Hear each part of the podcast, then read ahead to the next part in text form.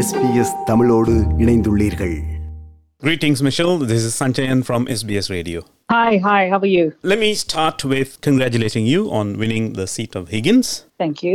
How do you feel about that? Look, I'm incredibly humbled and I'm very much honoured to have won this seat and to have the, had the people of Higgins represent me at a federal level. It's significant and historic on multiple levels, and I really do feel the weight of responsibility to now deliver and lead them faithfully and represent them faithfully. A lot of Tamil media have promoted you as the first Tamil person to be elected to the Australian Federal Parliament. What's your identity? How do you see yourself? Well, look, I have a fairly complex ancestry. My ancestry is Sri Lankan Tamil. Yes, it is. My parents are Tamils, but I was born in England. I lived in a country called Zambia in central southern Africa for 11 years, and I came to Australia as a child. So I don't actually speak Tamil. I do understand it, but I don't speak it. And I do have cultural links. They're probably not as strong as a lot of people presume. But I think it's important to say that uh, my cultural background, of course, has had an impact in my life, no question about that. But I, you know, I am an Australian, a proud Australian. And I think I represent very much the migrant story of Australia. And uh, that's really borne out through hard work and sacrifice. You don't have a political background. You never did any kind of politics, to my knowledge. Correct. And from a medical background to politics, how was the transition? Well, I actually was politicized in medicine, and it happened during the pandemic when I stood up for healthcare worker safety.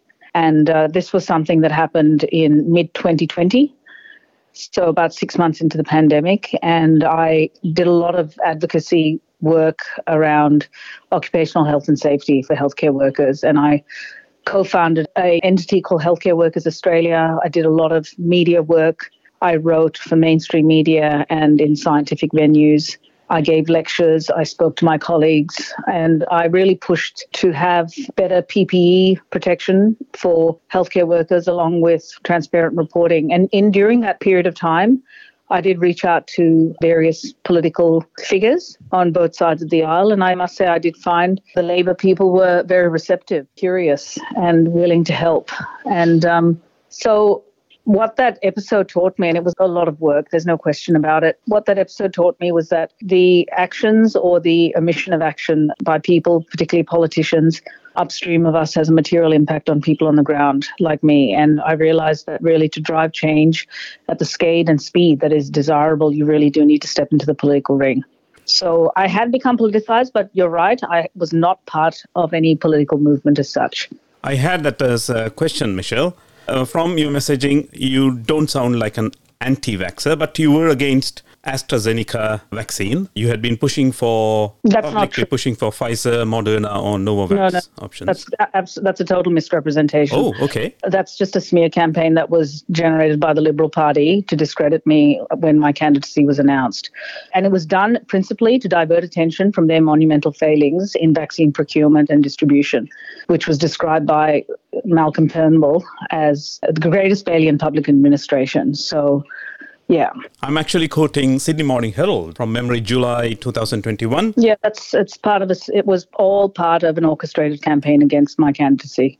The smallest uh, electorate in Australia is Grayndler, Prime Minister Anthony Albanese's seat, which is uh, 32 square kilometers, and Higgins is 39 square kilometers. Campaigning in a small area, or relatively small area, was that easy for you, even though you were new in political campaigning?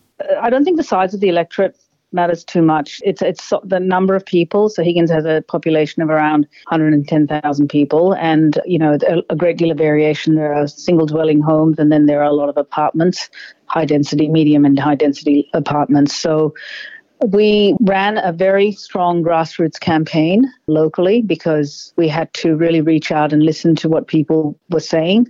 And I had 4,000 conversations with people, both at their doors and over the phone. And we had a large volunteer contingent of over 1,200 people, really reflecting a groundswell of support for change. And that's honestly, it was that sort of authentic connection one on one with people that um, I think helped win the day. Primary vote wise, Katie Allen, your primary opponent, got 35,890 votes and you got only 24,854 votes.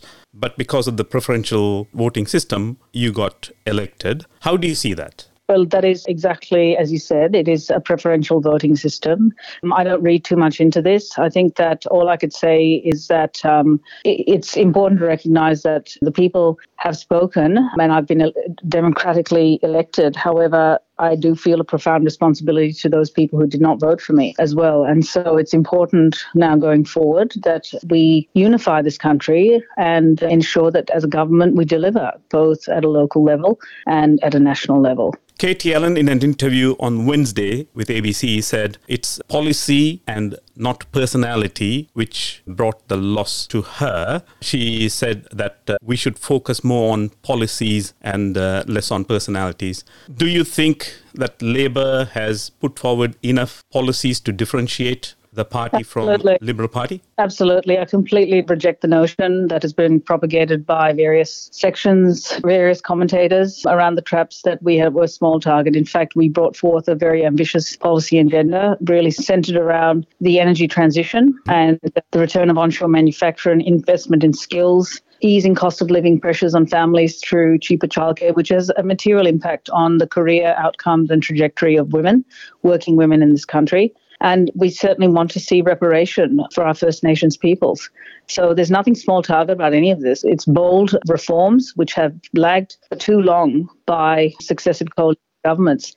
And we're now seeing the neglect play out in terms of a health crisis and an economic crisis and an environmental crisis. And this has happened because of the neglect of uh, successive coalition governments.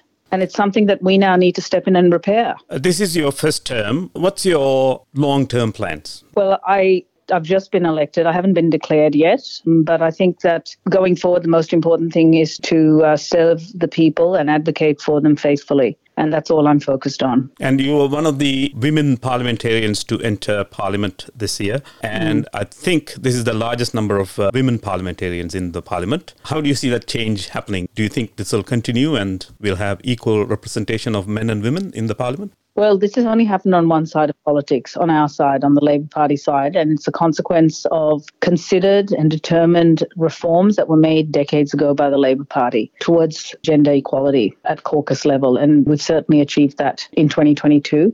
We have also, incidentally, achieved a pretty good mix of cultural diversity in our parliament, in our caucus, I should say. It's important to say that these things don't happen by accident. You really do need to put in place and have the courage to put in place reforms that lead to these sorts of outcomes. So I'm the happy recipient of changes that were made many, many years ago by other people, by party leaders. And now the Australian people will be the beneficiaries of this because diversity in government means better outcomes for the Australian people. Thank you very much, Michelle Ananda-Rajah. We wish you all the best in your new parliamentary career. No problem. Thank you very much. இது போன்ற மேலும் பல நிகழ்ச்சிகளை கேட்க வேண்டுமா Apple podcast Google podcast Spotify என்று podcast கிடைக்கும் பல வழிகளில் நீங்கள் நிகழ்ச்சிகளை கேட்கலாம்